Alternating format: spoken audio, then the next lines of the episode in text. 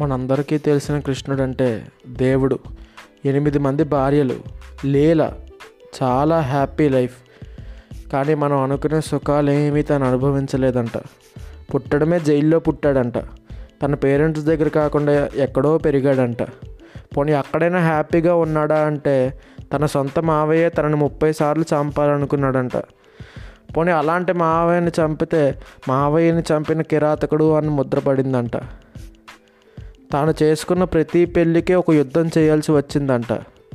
నీలాపనిందలు, సమంతకమని గొడవ, అవమానాలు చాలా పడ్డాడంట. తన 80 మంది పిల్లలు తన కళ్ళ ముందే చనిపోయినా ఒక్క కన్నీటి చుక్క కూడా రాల్చలేదంట.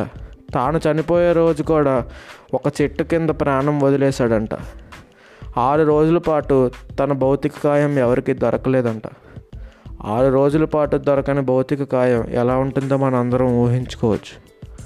సో ఈసారి కృష్ణుడికి దండం పెట్టుకునేటప్పుడు మీ కష్టాలు చెప్పకండి, ఎందుకంటే తనకే బోల్డ్ కష్టాలు ఉన్నాయి. వీలైతే కృష్ణుడిలాగా ఆ కష్టాలతో ఫైట్ చేద్దాం. హ్యాపీ జన్మాష్టమి.